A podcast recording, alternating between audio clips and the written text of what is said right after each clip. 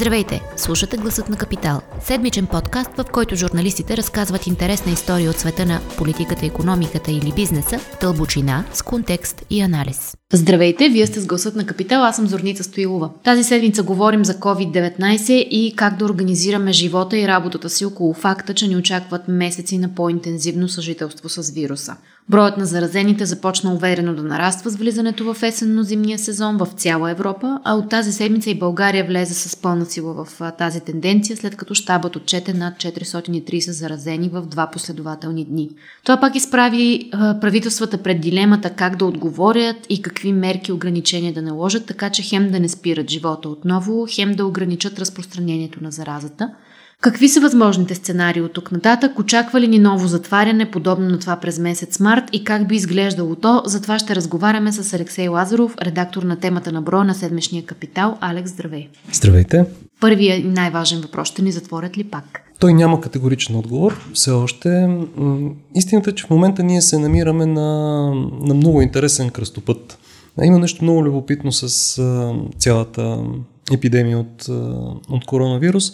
И то е, че как тя ще се развие, зависи до голяма степен от, от самите нас. В момента тя се намира на сравнително ниско ниво, което ако продължава, можем да живеем както, както до момента.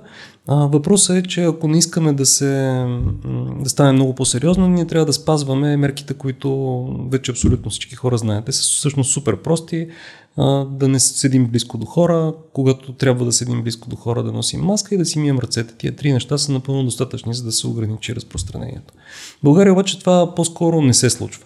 Ние имахме едно леко отпускане през лятото, когато заради това, че хората бяха повече навън, не, не бяха толкова много хора в офиси, бяха затворени училищата, не, бяха толкова, не беше толкова натоварен градския транспорт. Като цяло по някакви естествени причини се беше получила социална дистанция. Този период свърши и сега случаите започнаха да растат отново нагоре. Най-общо казано има три сценария, по които може да се развие от тук нататък епидемията, за да отговоря на въпроса за затварянето. Един е тя да продължава, това е най-оптимистичният, да продължава както до сега. Този сценарий, поне последните два дни с рязкото увеличение, изглежда, че няма да се случи, защото ние имахме едно средно, високо, но стабилно количество установени случаи на ден. После ще направя едно уточнение за това, че всъщност установените случаи на ден в, в България специално не са най-точния критерий да се види какво се, какво се случва. Защото а, се правят по-малко тестове? Защото се правят изключително малко mm-hmm. тестове. България е страната от Европейския съюз, която може би заедно с Румъния прави изключително малко тестове на глава от населението. Само за сравнение, Израел, която има с 30% малко повече, по-голямо население от, от България, а, правят между 35 и 50 хиляди теста на ден. Mm-hmm. Докато в България се правят по 3 4 сега след края на летния сезон, когато хората не трябва да си правят PCR, за да ходят в Гърция. А каква е причината? Някаква липса на организация? Или... Да, липса на организация и точно всъщност липса mm-hmm. на добро управление на, на целия процес по, по пандемията. Това е, в момента се тестват в общи линии сравнително тежките случаи, което се доказва и от това, че много голям процент от хората, които са положителни, постъпват в болница, много по-голям, отколкото в други държави. Днеска, например, беше много показателно в Смолен, 100% от установените случаи са прияти в болница в държави, където се правят, нали, те са 7 установени случаи, а 7 са прияти в болница, като абсолютна стоеност не е толкова високо, но е показателно за това какъв е, какво е какъв е прага за тестване в, mm-hmm. в Смолен. Там се тестват очевидно хора с много сериозни симптоми. Mm-hmm. В, на другите места в болница постъпват около 20% от установените, там където са установени всички, където се правят наистина масирано mm. тестове, докато в България този процент е много по... А как ще изглежда по-мрачния сценарий? По-мрачният сценарий има два, два варианта. Един по-малко мрачен един по- по-сериозен то е да има избухвания, много внезапни увеличения, като въпросът е дали те ще се случват едновременно навсякъде или ще бъдат ограничени само в отделни райони и съответно ще може да се реагира по-бързо в, в тях. Както беше до сега и което здравните власти наричат клъстърно разпространение, нали? Не точно. Те, те наричат клъстърно разпространение, ако, например, 40 работници от един цех се заразят, mm-hmm. защото той е много лесен за, за овладяване. Отдавна сме излезнали от етапа от клъстърното разпространение на инфекцията, то вече те го наричат дифузно, навсякъде има болни от, от коронавирус, всеки може да се зарази навсякъде. Mm-hmm. Много по-вероятно е там, където има повече хора. Тип. Работата му, градския транспорт, магазина, стига да не спазва мерките, но навсякъде съществува риск. Но ако броя на, ако има ряза кръст само в един областен град, например, както последните седмици е в Благоевград, тогава ситуацията не е кой знае колко страшна, защото могат да бъдат съсредоточени някакви усилия да бъдат наложени мерки само за Благоевград, докато останалите региони, където е по-спокойно, да продължат да водят по-нормален живот. Третия най-неблагоприятен сценарий е ако случаите скочат изведнъж навсякъде, защото това означава много сериозно претоварване на здравната система и ще означава едновременно налагане на мерки навсякъде, което би могло на теория да доведе и до второ затваряне, дори и по-сериозно от това, което беше през март. В момента има консенсус в правителството и всички здравни органи, които се занимават с контрол на епидемията, този вариант да се избягва по всички възможни начини. Mm. Да, да се прави всичко възможно, за да не се стигне до, до нов локдаун. Това е консенсуса и в цяла Европа. Всички правителства се опитват да няма ново затваряне, защото то ще е унищожително за, за економиката. Въпросът е дали ще има такава възможност. Дали хората ще бъдат достатъчно съзнателни да спазват сегашните меки мерки, за да си спестят по-тежките.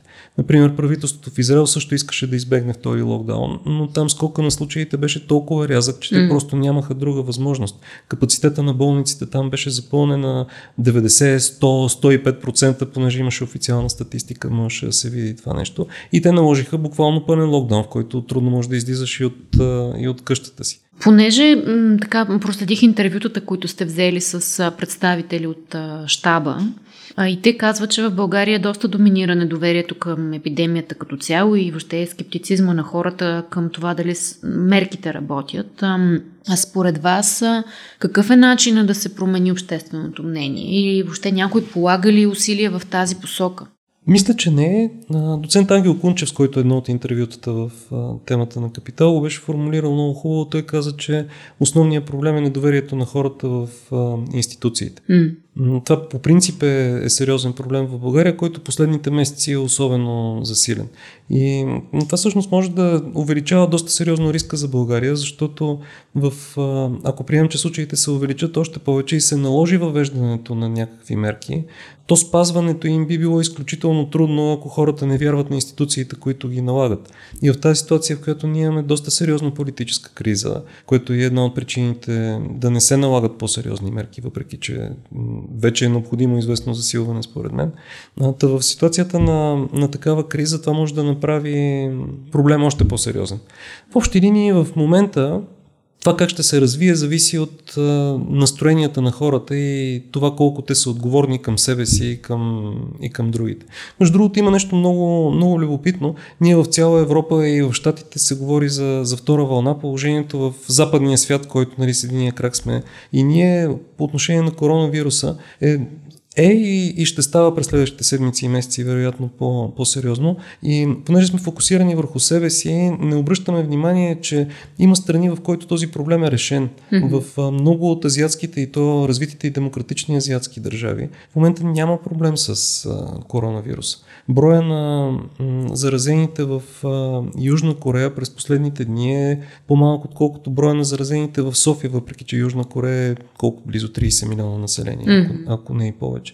Виетнам има дни, в които нямат регистрирани заразени на, на ден, а когато имат са по един-двама. А как са го постигнали? Има много обяснения, защото другите държави, в които се справят много добре са Япония, Тайван, например, където няма практически никакви случаи. В Тайван починалите от коронавирус от началото на епидемията са 7 човека. Това е по-малко отколкото днес в България за един ден. Mm. Хората там живеят нормално, те ходят на кино, имат театри, економиките им се възстановиха изключително бързо. Епидемията от коронавирус в Азия практически е приключила и Една от обясненията е, че държавите, които се справят най-добре, имат от една страна географски преимущества, защото Тайван е остров, Япония е остров, Южна Корея е практически остров, защото горната и страна е Северна Корея с затворена граница и могат да контролират по-добре входа на хора, но Нова Зеландия, между другото, е друг пример за такава mm-hmm. държава. Но това не може да свърши работа, ако тя има вътрешна дисциплина на хората и доверие към институциите там да, да спазват правилата. Когато хората са достатъчно дисциплинирани да спазват дистанция, да носят маски, да си мият ръцете и когато властите са достатъчно ефективни да, да организират качествена система за, за масово тестване и проследяване на, на заразените, карантина на те, които не са тежко болни или са контактни, проблема може да бъде решен в рамките на два месеца. И там е решен. И нали, това не са тоталитарни държави като Китай, където от една страна имаме съмнение какви са истинските данни, от друга страна те могат да приложат по-силови мерки. Не, в Япония и Южна Корея са напълно демократични държави, които нямат проблем с коронавируса. И това според мен е доста показателен урок за Европа и България в, в частност. Това са просто много здрави общества, които могат да решават проблем, който иска участието на всички. Mm. А как изглежда картината в Европа в момента? Има ли държава, от която можем да почерпим добър опит? Една от държавите, в които инфекциите намаляват през последните две седмици е Дания, където вероятно отговора на въпроса пак е някакъв вид а, дисциплина и съзнателно отношение на, на хората. Иначе в цяла Европа случаите по-скоро растат и навсякъде казват, че хората са се уморили да спазват а, ограниченията.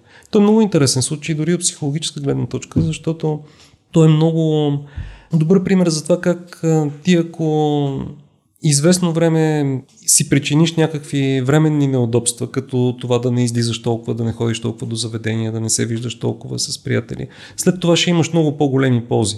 Но хората много по-често правят другия избор. Те избират сегашната свобода, пред, като не им пука за последствията по-късно. Mm.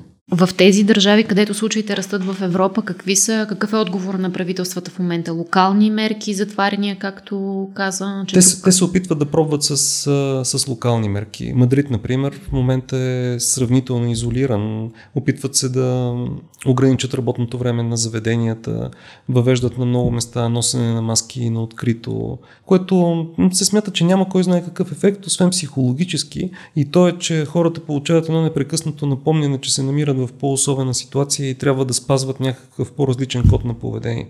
Така че за мен поне това е достатъчно основание. Бих се радвал, ако и тук се въведат подобни. А българските здравни власти към такъв тип мерки или гледат, ако нещата се влушат съвсем? Българските здравни власти ще гледат а, плановете са им да се опитват да реагират локално на отделните mm-hmm. ограничения. Да, например в Айтоското село, в което имаше последно много голям избухване, че 40 човека от някакъв шивашки цех mm-hmm. или някакъв производствен цех се заразиха. А това, което направиха там е да затворят заведенията в а, селото Самия Ангел Кунчев казва, че когато нещо подобно, когато се случи някакъв взрив, някъде хората се стряскат и започват да спазват мерки. А неговите впечатления са, че мерките, които те налагат, успяват сравнително бързо и ефективно да ограничат разпространението на заразата там, където се случва.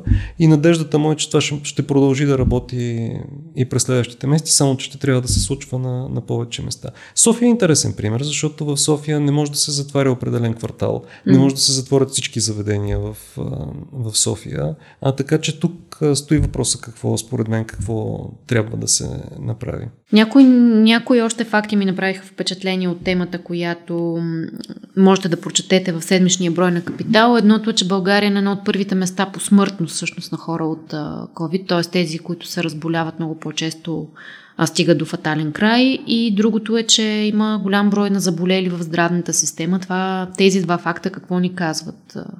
Ами първия си заслужава малко повече внимание.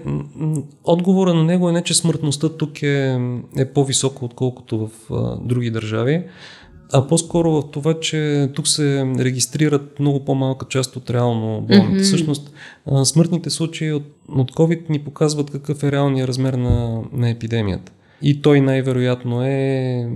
Реалният брой ще се получи, ако се умножи по 10 броя на регистрираните mm-hmm. заразени всеки, всеки ден. Просто заради ниския капацитет на тестване тук не се улавят абсолютно всички болни, което по принцип е проблем, защото когато се уловят всички заразени, те могат да бъдат изолирани и така да се управлява много по-добре епидемията. Истината е, че в момента заради ниското тестване епидемията се управлява абсолютно насляпо. Ние не знаем колко и къде точно тя е разпространена и разчитаме на някакъв естествен ход на, на събитията. Иначе по отношение на лечението, докато няма някакво категорично лекарство, аз съм сигурен, че българските лекари спазват всички протоколи за лечение, които се спазват в останалите страни. Тоест не е, че тук хората умират По-лесно. повече. Mm-hmm. И ние не сме вече на едно от първите. Бяхме на едно от първите места, което между другото означаваше, че сме били и на едно от местата в, на едно от първите места в Европа по разпространение на коронавирус по същата логика.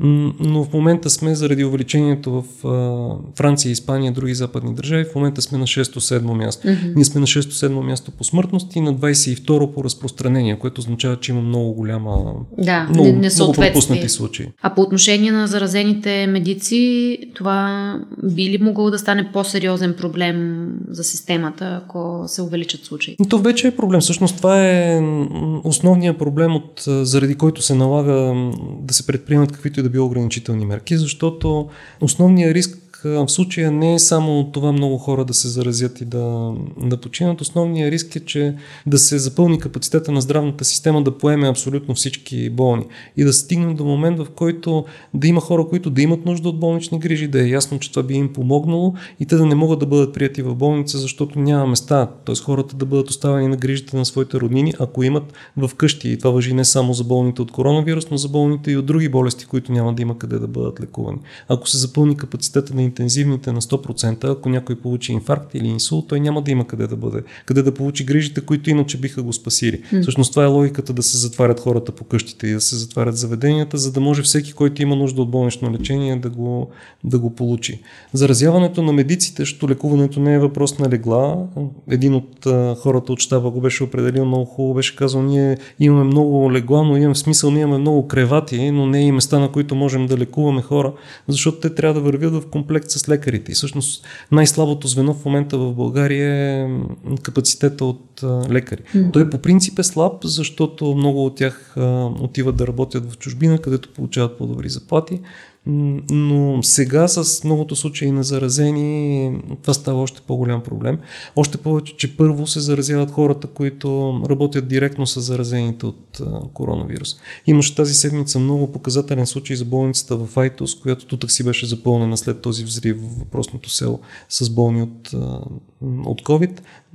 Единствената пулмоложка в болницата също се е заразила и тя лежи в кабинета си в отделението. Те нямат друг лекар, не може да бъде изпратен от никъде и тя лекува болна. Когато има сили, става, проверява как са другите пациенти. Това е класически пример за това колко е тънко mm. нивото на, на което може да се претовари българската здравна система. От днес имаше също сравнително притеснителни данни. В София капацитета на леглата за COVID е запълнен над половината и над 30, около 36% на местата в интензивните отделения. А, това е София града, в който има най-много болнични легла. И в момента, между другото, в София идват заразени с коронавирус от други градове на собствен ход, смисъл карат ги роднини, те сами идват, искат да се лекуват в софийски болници, защото по ред причини mm-hmm. така, са, така са решили. И софийските болници болници не могат да ги върнат. И заетостта в София е много по-голяма, отколкото регистрираните болни в София, защото идват да се лекуват хора от цялата страна. И притеснителното в случая е, че ние влизаме в а, сезона, в който се очаква сравнително рязък ръст на заразените с а, доста високо ниво на запълненост на mm-hmm. капацитета на здравната система. Което означава, че ако хората продължават да не спазват мерките, които трябва, евентуално затваряне може да дойде много по-скоро и да бъде много по-сериозно, отколкото. Това е през пролетта отколкото би могло да бъде, ако хората спазват мерките. Хора, спазвайте мерките. Това е Благодаря ти за yes. този разговор. Ако този епизод ви хареса и искате да слушате новите епизоди веднага, щом излязат, абонирайте се за гласът на Капитал в Apple Podcasts, Google Podcasts или Spotify. Обратна връзка за гласът на Капитал можете да ни изпращате на подкаст at Capital.bg или в познатите ви профили на Капитал в Facebook и Twitter. Музиката, която чувате в този подкаст е написана от композитора Петър Дондаков специално за Капитал. Аз съм Зорница Стоилова, а епизодът монтира Тихомир Колев.